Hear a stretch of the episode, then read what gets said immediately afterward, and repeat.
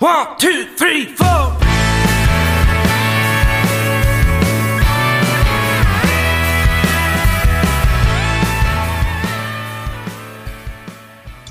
right, welcome back to Country & Cold Cans. As always, I'm Logan, sitting here with Andy and Colin. This week we have a very special guest, Mr. South Texas Tweak. How you doing, buddy? Doing well, brother. How you doing? I'm doing pretty good. Was that a Coors Light I saw? Yeah. Hey, we always like to talk about it. If we're drinking, bring it up, man. This is Country & Cold Cans. That's the Cold Cans portion. Yeah, I don't know if my mountains are blue anymore. Yeah, hey, look, it's beer, right? Yeah, it ain't cold, but it's still wet. Hey, there you go. I mean, I've got a Wicked Weed Pernicious. It's a North Carolina beer made out in the mountains out here. So okay, yeah, it's I feel a little bit bougie drinking this, but I like it. So what can I say? Yeah, man. I got nothing against like IPAs and the darker stuff. Yeah. I've drank more of those now than I'm proud of. 20-year-old me would probably punch me in the face for it. No, I'm right there with you, man. I've been drinking these ones that are brewed in Austin called Thirsty Goat. Oh, nice. And I've just developed an affinity for them, man. I absolutely love that one. Hell yeah, dude. I went down to Austin. Me and Kyle went for a bachelor party maybe last year, right before COVID. All that shit kind of happened and shut everything down. But we went down to Austin back in February, and we had some pretty good. I can't remember any of the names of them because we had quite a few. But we had quite a few good Texas beers down there, man. Austin was a lot of fun. Pearl in a can. Yeah. Oh yeah, we did have Pearl in a can. That was like the second time I've ever had that. That was fun. Yeah, that was fun. Yeah, man, that's the only time I've ever had Pearl was in a can at this place in Houston called Goodnight Charlie's. Oh yeah, they used to have this setup, and I think it was $6, and you could get a shot of their house whiskey and a tall boy Pearl. Oh hell yeah, that sounds like a good deal. Yeah, man, you go in there, spend $40, you're pretty tight. Yeah, you're feeling all right at that point, but yeah. The first time I had Pearl, me and Andy were out in Tulsa, Oklahoma. We were going to see Turnpike Troubadours and American Aquarium and Cain's. But before the show, we it may have been after the show. I can't remember at this point, but I think it was the night before. Night before, yeah. We went over to the Mercury Lounge and we saw Pearl in a can for the first time. We drank the son of a bitch out of Pearl that night. Oh yeah, I believe it. It's easy to do, man. It's a good beer. I was surprised by how good it was the first time I had it. You ain't lying, man. I was surprised, too, because the only time I'd ever heard of it was from a David Allen Coe song, so I was surprised that it was actually drinkable. Yeah. All right, so I guess we'll jump into a little bit of music here. So, you know, I was going to say, we were all talking about this before you hopped on the Zoom here, but I really, really dig your sound, man. It's kind of got that, like, classic honky-tonk kind of vibe to it, dude. Like, was that something you grew up listening to a lot of? Yeah, well, a lot of the like classicer stuff. Classicer, is that a word? It is now.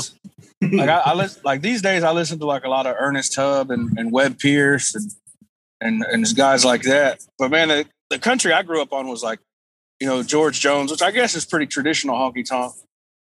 If you know, I'd consider him more straight up country than honky tonk.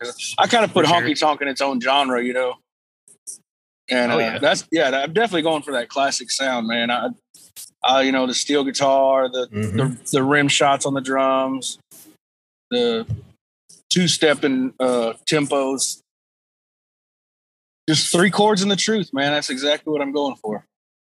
Yeah, man, that's the best way to be, because like that was one comment I actually made to Andy before. I was like, "This is two-stepping music." I said, "I wish they played a little bit more of this in North Carolina, but they don't."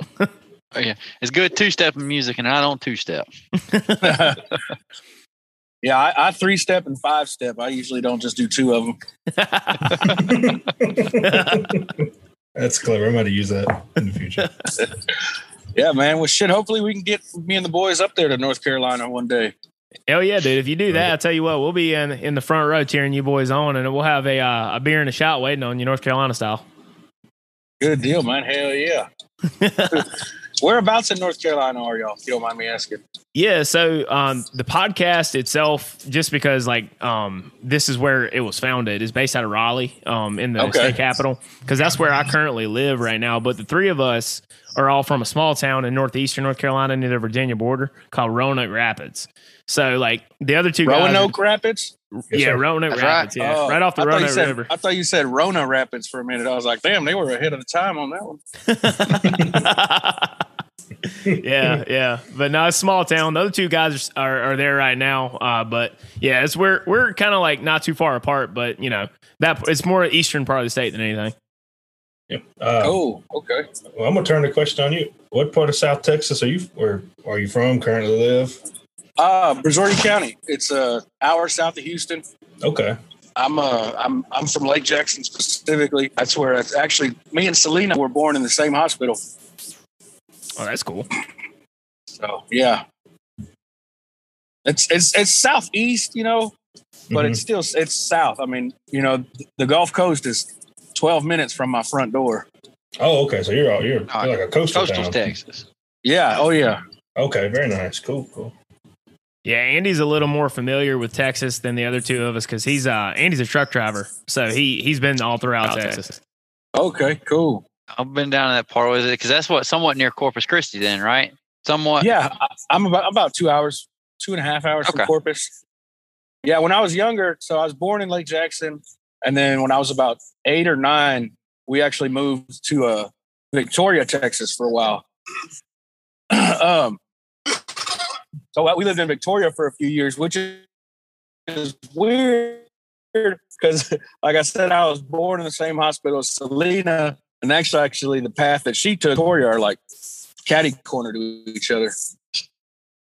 Sorry, yeah, we just showed up to my bass player's house. We're going to run some practice here in a little bit. Oh, nice. So, like, are you guys about to hit the road to get back on tour? Yeah, we've got a small run coming up starting June 4th, actually, the day that the single drop. We'll be in San Antonio, and I'll actually be with Charlie J. Memphis and David Minor.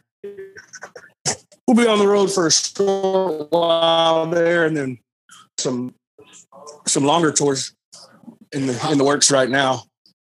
It's just, booking is we're all trying to book the same venues, you know? Yeah.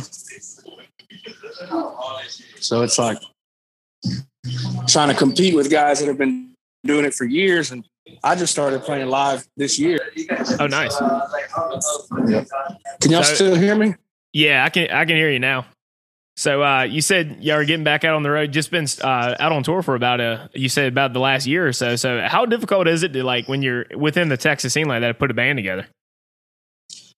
Oh, sorry. For me, it wasn't that difficult because my brother plays guitar for me, and a guy I grew up with plays bass for me. We're just having hell with a drummer. We can't keep it squirrely. Everybody else is solid. But I know for some guys, it's hard getting a solid group together just because there is so many bands, and a lot of the guys are working musicians. So they'll be playing for like 6-7 different bands at once, you know, if they're not on the road. Yeah. Yeah. I've heard about a lot of that within that scene of people playing, like pulling double duty whenever they're playing. But so when did you start playing music? I started playing guitar when I was like 10. And then I just kind of messed around with it. I never really tried to learn anything, just taught myself different songs and just played around on it. And then when I was like 15, I started rapping. Oh, yeah? I did the hip hop thing for a while. And kind of gave up on music for a few years and then started writing. Charlie and started writing with him, and that's when I really got into the country. Oh yeah. So when did you have that moment that you wanted to do it as a career versus just, you know, playing on the side? Probably when I was in the studio in October. Just back in October was when we cut all these singles. Mm-hmm. We were gonna start working on an album, but you know, COVID and everything. I mean, COVID had already been going on, but I actually, you know, had got laid off from my day job in October literally, we recorded all the tracks on a Sunday. And when I got back to work Monday, my boss was like, hey, bud, these are your last 2 weeks here. And I was like, oh, great. So, yeah, right about then, I was like, you know what? Forget going back to work. I'm going to the stage. And so started playing live in November and just been doing it since then. Hell yeah, man. That's awesome. Like I always admire, you know, folks when they decided to take that plunge. But so obviously we're pulling for you. Cause I think it was your first single you released, Count On Me. I really like that because that's a love song done right. It ain't like that boyfriend country shit you hear out of Nashville. Like that's just, that's a love song done right. Thanks, man. I appreciate that. Yeah. I was actually up at work one evening when I wrote that. It was like 2-3 in the morning. And, I was just thinking about home and everything, and that first line came to me, that opening line, a million memories in my mind. And within 20 minutes, I had the whole song written. Oh, nice. It was like ones. It almost just, yeah, they pretty much write themselves. And yeah, that's for sure, man. They definitely, my favorite ones are the ones that kind of write themselves like that. You know, if you just get one line in your head and within the next half hour, you've got a song. Oh yeah. Did you remember the whole song, or did you have to stop and write it down immediately, or did you just like play the whole thing out in your head? Yeah, I'm pretty good about remembering my own lyrics, so I just sat there and just went over it, and then when I went to my 3 o'clock, my 3 a.m. break, because it was like 7 to 7, so we had a break at like 9 and then midnight and then 3. And so I went to my 3 a.m. break, and I picked up my phone and I wrote it in my phone, and I just threw it down and then went back to work. And then that morning when I got home, my wife took the kids to school and I sat at the kitchen table with a beer at 7:30 in the morning and my guitar and had the whole thing. I mean, the whole song, solo and everything, was done within 30 minutes. Oh, wow. That's pretty impressive there. Thank you, man. Yeah, it was there, man. It was almost like, you know, the song was, like I said, the song was writing itself. It was just using me. Yeah. Yeah. It's almost one of those things, like when you write a song quickly and it comes out and you really like it, it's almost like something spiritual about it, because it just kind of comes out of, and you don't know where it comes from. Yeah, that's 100% correct, man. It's like someone, like an entity is just like, the spirit of country music was working through me. Oh yeah. So was that like one of the first songs you wrote, or were you writing before that? I was writing before that. Like by then I'd already had that writing credit on Charlie's album.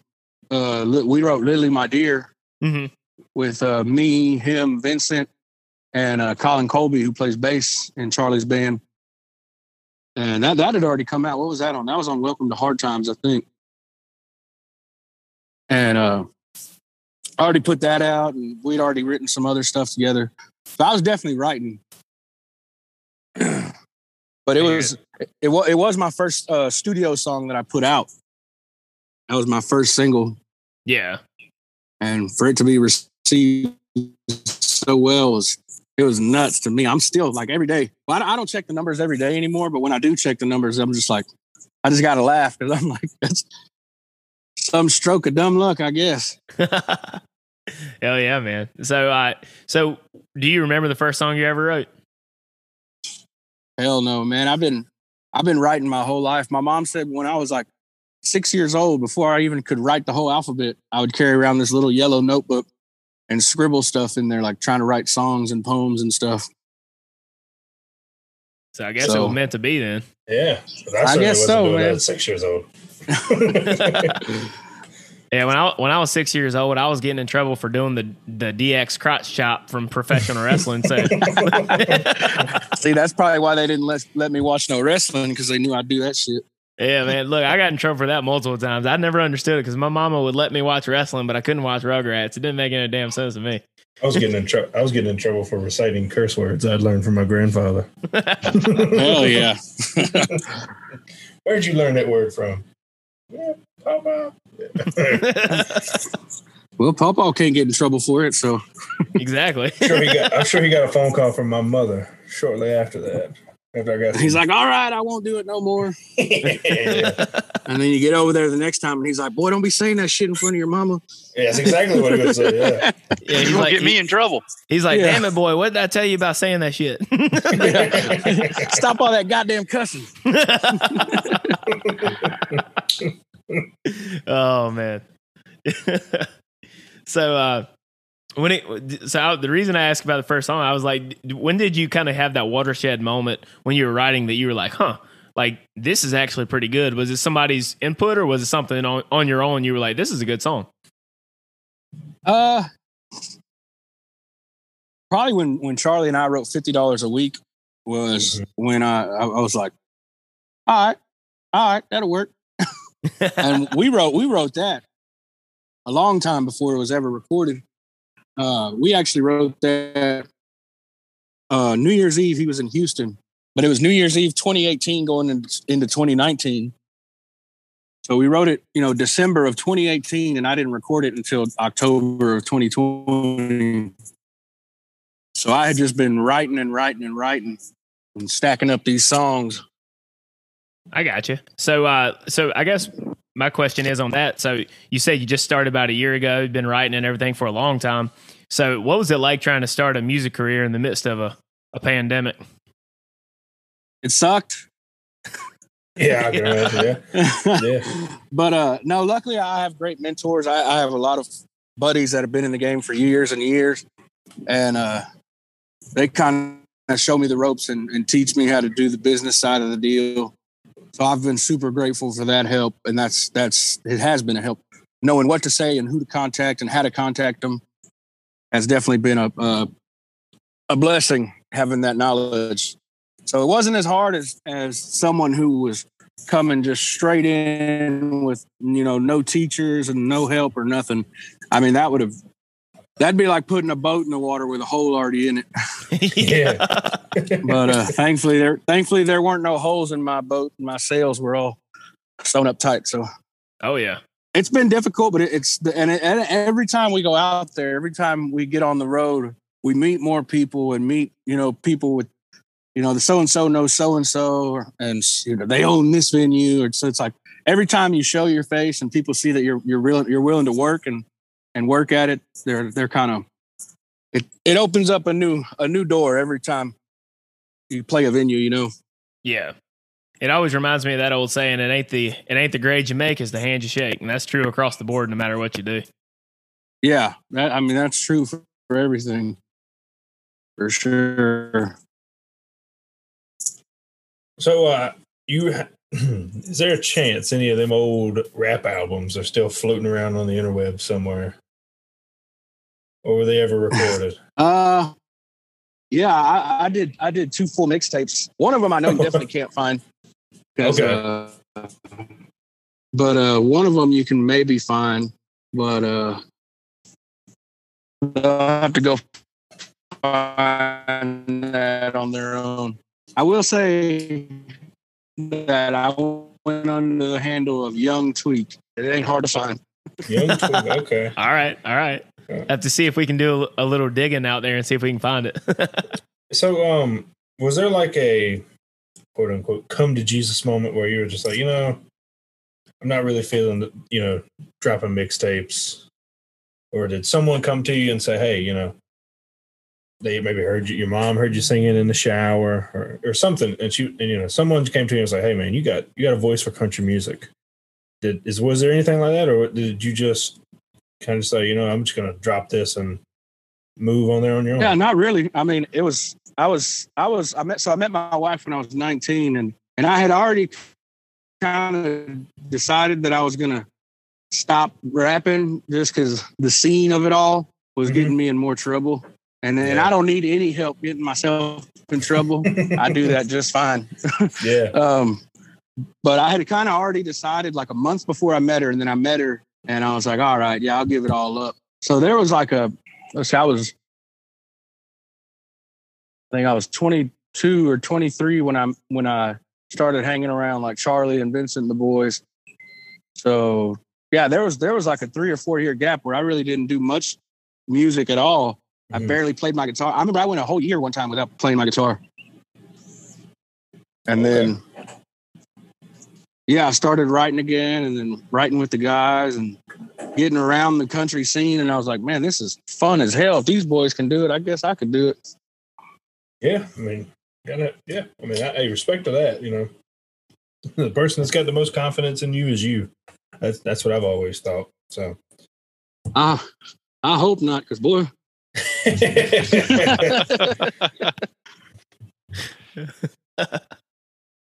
Oh man, yeah. So like that, I feel you on that because I ain't gonna act like that. Anything I ever do, I feel confident in, so I can relate. Yeah. Well. No, I'm starting to gain more confidence in myself here and there, especially playing live shows and having good reactions from live crowds. It'll help you be a little bit more confident in your playing and in your playing live and songwriting and everything. Yeah. So did we see that y'all were going to be going out on the road or playing a show or two with Mike and the Moonpies? Yeah. June 5th, we're going to be opening up for them at John T. Floore's Country Store, which is a real big deal of a venue here in Texas. So I'm super excited to play that one. Oh yeah, that's on my list of venues to see. Like I've always heard about a lot of those venues down in Texas and Oklahoma. Only one I've ever been able to get to is Cain's, but JT Floore's is the one of them that I definitely want to get to. Yeah, man. Actually, I went there for my first time. Not last time we were on the road, but the time before that, we were going to play a private gig down in way down South Texas, like 10, 15 minutes from the border. And then something messed up on the van. And so we were in town and ended up just catching a ride out to Hilote and watched Vincent open up for Charlie at John T. Floore's. And that was the first time I'd ever been there. And then the next day they booked me to open up for Mike and the Moonpies. I hear that, man. Yeah, that's pretty awesome. Yeah, we're big Moonpies fans, so I know, and like they've really been hitting their stride, like getting more and more popular. So I know that had to be a big gig for you guys. Oh yeah, we're excited. We're that's what we're here to do right now. Is we're gonna practice our set list. That way, we're just as tight as a duck's ass, man. We ain't trying to have no fuck ups that day. Oh man, I love a good like catchphrase or saying. Hell yeah! Tight as a duck's ass. Oh yeah! Them some bitches they're watertight, man. Yes, sir. They are. Yeah. It's like that. It's like I don't know if you ever watched Workaholics back in the day on Comedy Central, but it's like it's tight butthole, not loose butthole.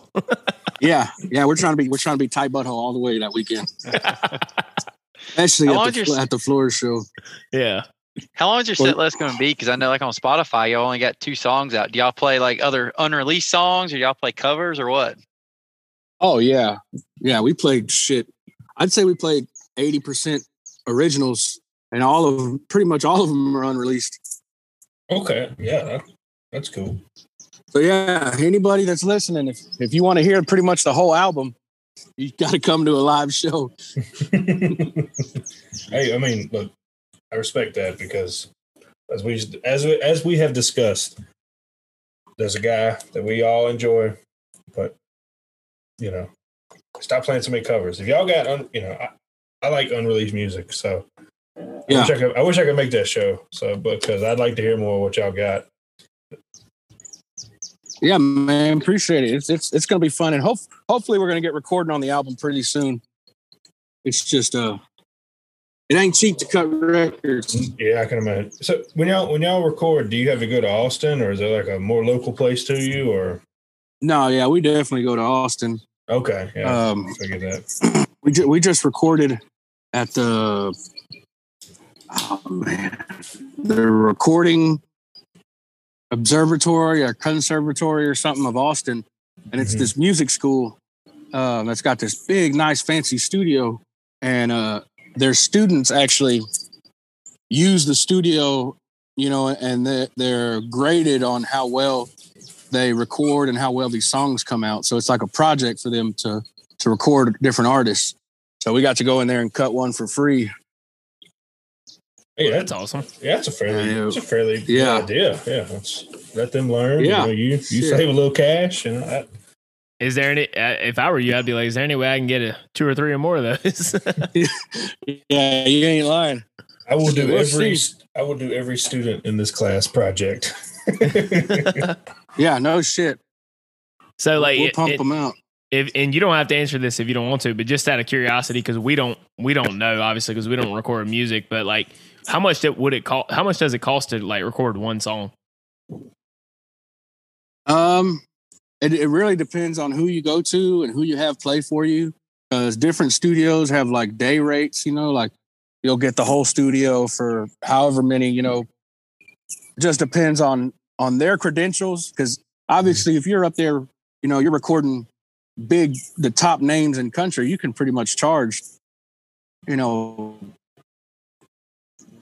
$800-$900 a day, you know, and that's just for the recording. That's not the mix and mastering. That doesn't include the guys you're bringing in, which if it's your own band, it's obviously going to be cheaper.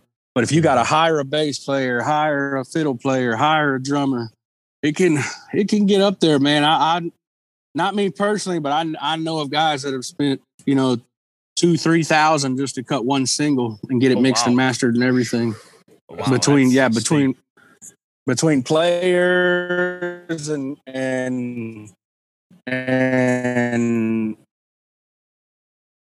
production and mastering and all that, it can. Y'all still hear me? Yeah, yeah. Okay, cool. I think I took my tequila inside. Damn it. I was gonna get a pull right quick. Yeah, I don't blame you. I got a little beard left. Yeah, no, like that's I would have never guessed that. I knew it was pricey, but I mean, damn, $2,000-$3,000 for a song. If you're paying the certain people to do things, I mean, that's pretty hefty. Imagine that times like 12 for a record. Yeah, yeah. Well, see, and a record is different because a record, you're going to already have the studio, you know, so you'll just do like a multi-day thing and just cut as many as you can. When you're in there working on a single, that's your singular project that you're doing, you know? Yeah, so I get that. It's all different. Yeah. These are actually Gus Clark's glasses that he left in my truck. Oh, yeah? Y'all know who Gus Clark is? I do not know. Oh, man, he's a great singer-songwriter. Well, he lives here in Texas now, but he's actually, I think he's only been here like a year, maybe, not even. He's from Seattle. He's from Seattle. Okay. Yeah, I have to check him out, though. But he's great, man. Y'all got to look him up. Oh, yeah, for sure. Hey, 2 songs in, you're going to want him on the podcast. I guarantee it. Hell, yeah. I'm definitely checking him out. We're always down to talk to cool people, so.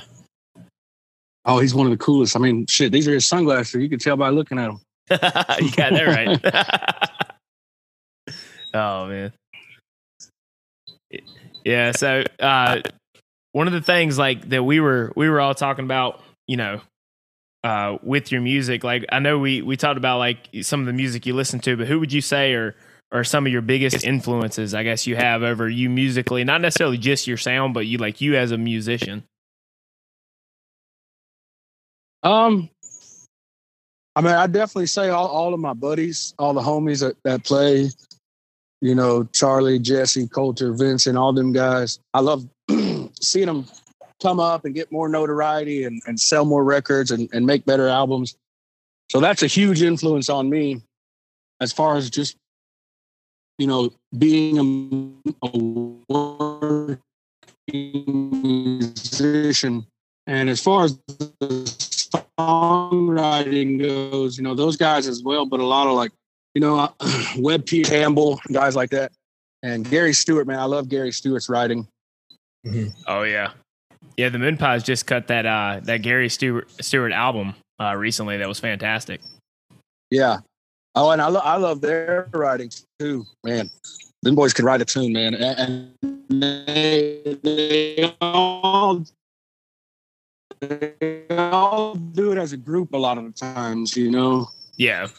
or they'll bounce ideas off of each other. And I take a lot of, you know, on stage, you're a band in real life, in every day-to-day life, you know. Yeah. South Texas Tweaking the Beer Run Bandits.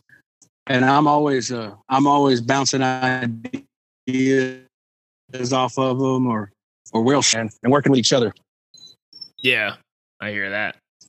So you said, just bring it up again. So June 4th, you said you got a new single, New Tattoos coming out. New Tattoos. Yeah, man. Like we've heard it. It's fantastic. Everybody definitely needs to check that out on June 4th for sure. Mm-hmm. Man, yeah, I'm glad y'all enjoy it. I'm excited to drop it, man. It's kind of a goofy song in the sense of, you know, the hook and everything, and talking about the new tattoos is the only new thing I got on me, this and that. But it's also a serious song, you know, because sometimes you change a little bit, but, you know, I feel like a lot of the times we're still the same old us, you know. Oh yeah, yeah, it's true. I know me. I am. I'm calming down a little bit, but I'm still raising hell with the best of them. Oh yeah. Hey, look, I can relate because all of us have calmed down significantly since we were in our early 20s, but there's still an element of who we were still in us at times. Yeah. We can still get down with the best of them. Give me a good wedding venue. Yeah. Just give me a good wedding venue for one of our buddies, and like we'll tear it down. Might hurt for a couple of days compared to how it used to, but give the old college try. I love. That's funny you brought up weddings because a buddy of ours is here because I actually have to sign the papers because I officiated him and his wife's wedding a week ago. Oh word! And, wow! So we're talking a reverend tweak then. Yeah, you know. By the power vested in me by the great state of Texas and onlineministries.com, you know. But yeah, man, we had a good old time, and it was funny to you know, get all dressed up and get gussied up and stand there in front of everybody and marry them. It was fun, and I wrote a good long thing for them, and it was real heartfelt, and we had us a good old time, and then the wedding coordinator, when we were doing the rehearsal, she was like, now you're not gonna freeze up on us tomorrow when you're mic'd up and you're in front of everybody, are you? I was like, no, I've had a bit of practice. Yeah. I would say singing. Yeah, it's a little bit more stressful than officiating a wedding. Yeah, and the DJ loved it because, you know, we were doing sound check and everything, and he was like, man. He's like, usually when I got to do this with somebody like a pastor or a preacher that's never been mic'd up before, or just somebody that's doing it for him, he's like, it's this long, drawn out thing. It's like, nah, man, we can get it done in about 3 minutes. We'll have this mic checked and I'll be ready to go. Yeah. Yeah. Tell us if you wanted to, you could even play a song for Mike for sound check. Yeah. Yeah. They did play a couple of my tunes when everybody was dancing. So that was fun. Oh yeah. And man, the DJ was Scottish, and he had this real thick Scottish accent. So it was funny. And he was like, we've got tunes coming up from our very own South Texas Tweak. Hey, I'm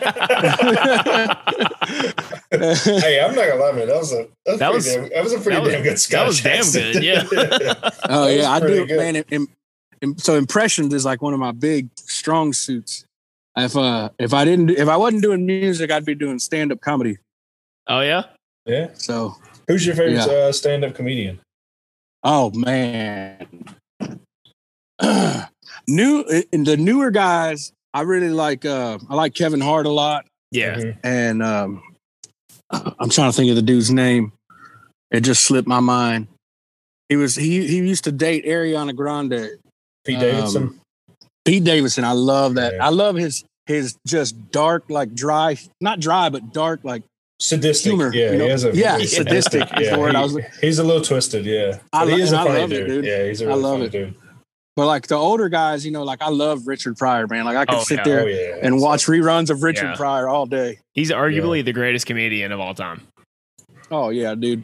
Yeah, and it's a hard argument to make against him. You know, it's nope. He's definitely. You might can make a small argument for Carlin, but really, I still stand by Richard Pryor as being the best comedian of all time. Yeah. And Eddie Murphy's early work. Yeah. I love his early stuff. Yeah. Yeah. I'm a big fan. And what's the guy's name? That huge white guy. He's dead already. Oh man. Ralphie May. Okay. Yeah. Oh yeah. Dude, I love his stuff, especially his earlier work. It seems like their comedians' earlier stuff was always the edgiest and just the grittiest. And I like that because that's real human, shit that they're talking about. Oh yeah. I mean, it's one of those things that, if Pryor or Carlin or Eddie Murphy, especially, like if any of those guys we're trying to start out today, they might get canceled in a heartbeat. Oh, yeah. Yeah, I don't think they get away with some of the stuff they get away with. But they were funny as hell. They were funny. I mean, it was funny. So. Yeah. And I think a lot of us still laugh about it. It's just that small minority group of people that get their feelings hurt about everything, and then they're a loud minority group. Yeah, the loud group on Twitter that gets offended by everything, can't take a joke from a comedian, kind of thing. Yeah. The squeaky wheel gets the grease syndrome. Yeah, I remember because a while back they the Speedy Gonzalez, I can't remember the dude's name. I think it's Slowpoke Gonzalez, the little mouse with the sombrero and the pistols and stuff. Yeah. They tried to cancel it and mess. I'm half Mexican, and my bass player's full Mexican. He's like first generation. He's like, bro, none of us are offended by that shit. Like, right? They're trying to say we're offended. Everybody's like looking at each other like, who's offended by this? Why are they canceling this dude? Yeah. It's always the people that are complaining about it, saying that something's offensive, that are speaking for everyone else. When in reality, like most of us are not that offended by a comedian saying things. Yeah. Yeah. Like me, I have Tourette's, that's why they call me Tweak, and y'all saw my eyes moving before I put my sunglasses back on. And I was on TikTok the other day, and there was this girl with green hair and she was saying how people need to stop making jokes about Tourette's. And I was like, no, I kind of like them. They're pretty funny to me. Yeah. I mean, you could say it. I mean, I wouldn't make fun of you, but it self-deprecating humor is one of the best. It's one of the best types of humor. I mean, it really is. Yeah. You can't joke about yourself. You can't laugh at yourself, Yeah, exactly. Yeah. Oh no, man. Trust me. Like I'm a Southerner, so like, you can hear the way I talk. Like I'm from the Southeast. Like we get made fun of all the time. So it's like I make fun of Southerners myself. Like it's one of those things you have to be able to laugh at yourself sometimes. Oh yeah, I mean, and anybody that, like you said, if you can't just pick it, everybody has faults and foibles, and if you can't pick it yourself, that's a boring way to live. Yeah. So, if you ask me. So yeah, for sure. You can't laugh at your own stuff. You're gonna. Cool, man. How long we been on here? How long y'all got to go? I think we got. We're about 40 minutes in or so. So I know you got band practice. So if you want to close things out with a lightning round, real quick, won't take very fast. We'll close it out with that. Cool. Is that y'all got any more questions or anything? Besides the lightning round. I think that about covered it for me. Yeah. Yeah. So my first question, are you a car guy? I mean, I drive a truck. Respectable. Yeah. Man, I'm not too huge in, like, I'm not, building cars and working on cars and research about them. I just know enough to keep my truck on the road. Fair enough. All right. Fair enough. Second thing. As a Texan, what is the greatest thing about Texas?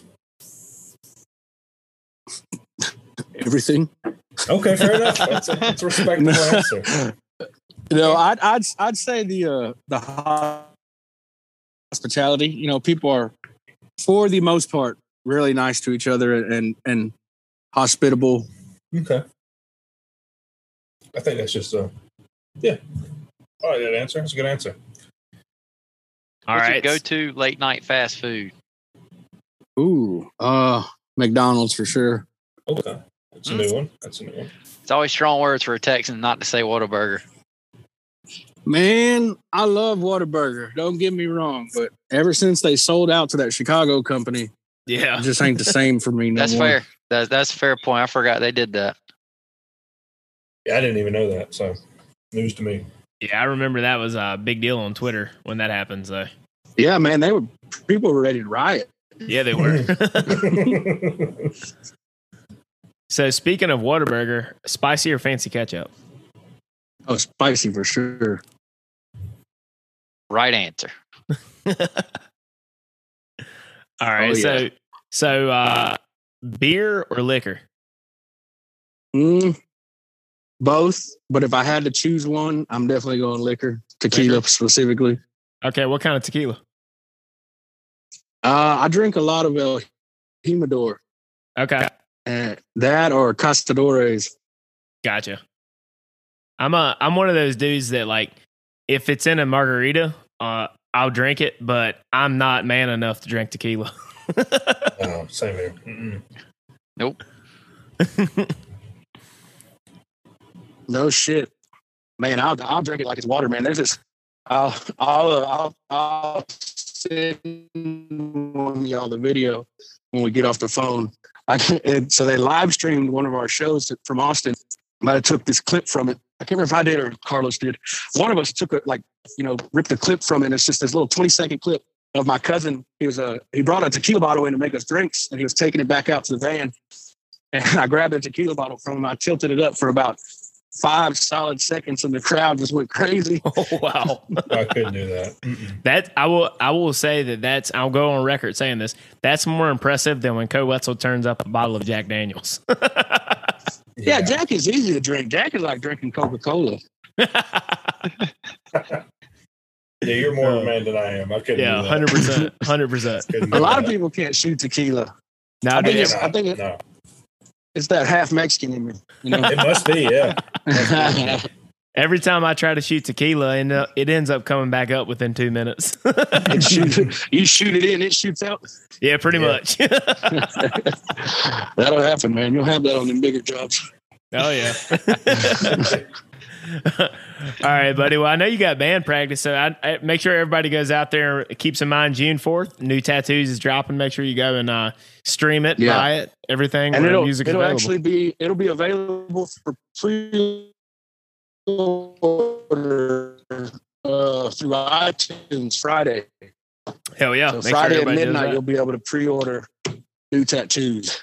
Hell yeah, man! Oh, yeah. So and if you're in the Texas area, make sure you're in the Hill Country. That weekend we'll be at Flores June 5th. Rock and roll, dude. Well, man, I tell you what. Hopefully you guys get up North Carolina sometime soon. We'll definitely hang out, get a beer. I can't say I'll shoot tequila with you, but I'll drink with you. Yeah, we will do that. Yeah. All right, man. Well, I appreciate you coming on. We'll get one shot of tequila in each of you. All right, I'll do that. I'll try it once. I'll say that. I'll try one. There you go. That's all you need. It's one more than I can handle. Yeah. All right. Well, for this episode of Country Cold Cans, I'm Logan sitting there with Andy and Kyle, and this week our special guest, South Texas Tweak. We'll see you next time. Take care, guys.